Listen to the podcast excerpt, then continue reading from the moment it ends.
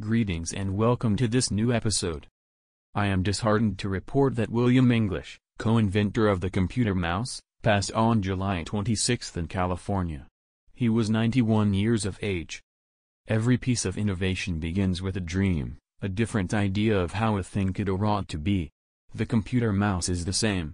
Indeed, the mouse was developed to be a necessary part of things to come of personal computing a move away from punch cards and puzzle towards a more accessible and easy-to-understand system of windowed information display, hyperlinks, video conferencing and more. And every last bit of it would be instructed by a dot on the screen moving in sync with the user's intent, with the help of hardware controlled by the hand. The stuff of sci-fi becomes reality whenever somebody has the way to make it so. That somebody was William English. William English was born January 27, 1929 in Lexington, United States. His dad was an electrical engineer and William followed this same way in the wake of moving on from a life experience school in Arizona. After a time frame spent in the Navy, he took a position at Stanford Research Institute in California, where he met Douglas Engelbart.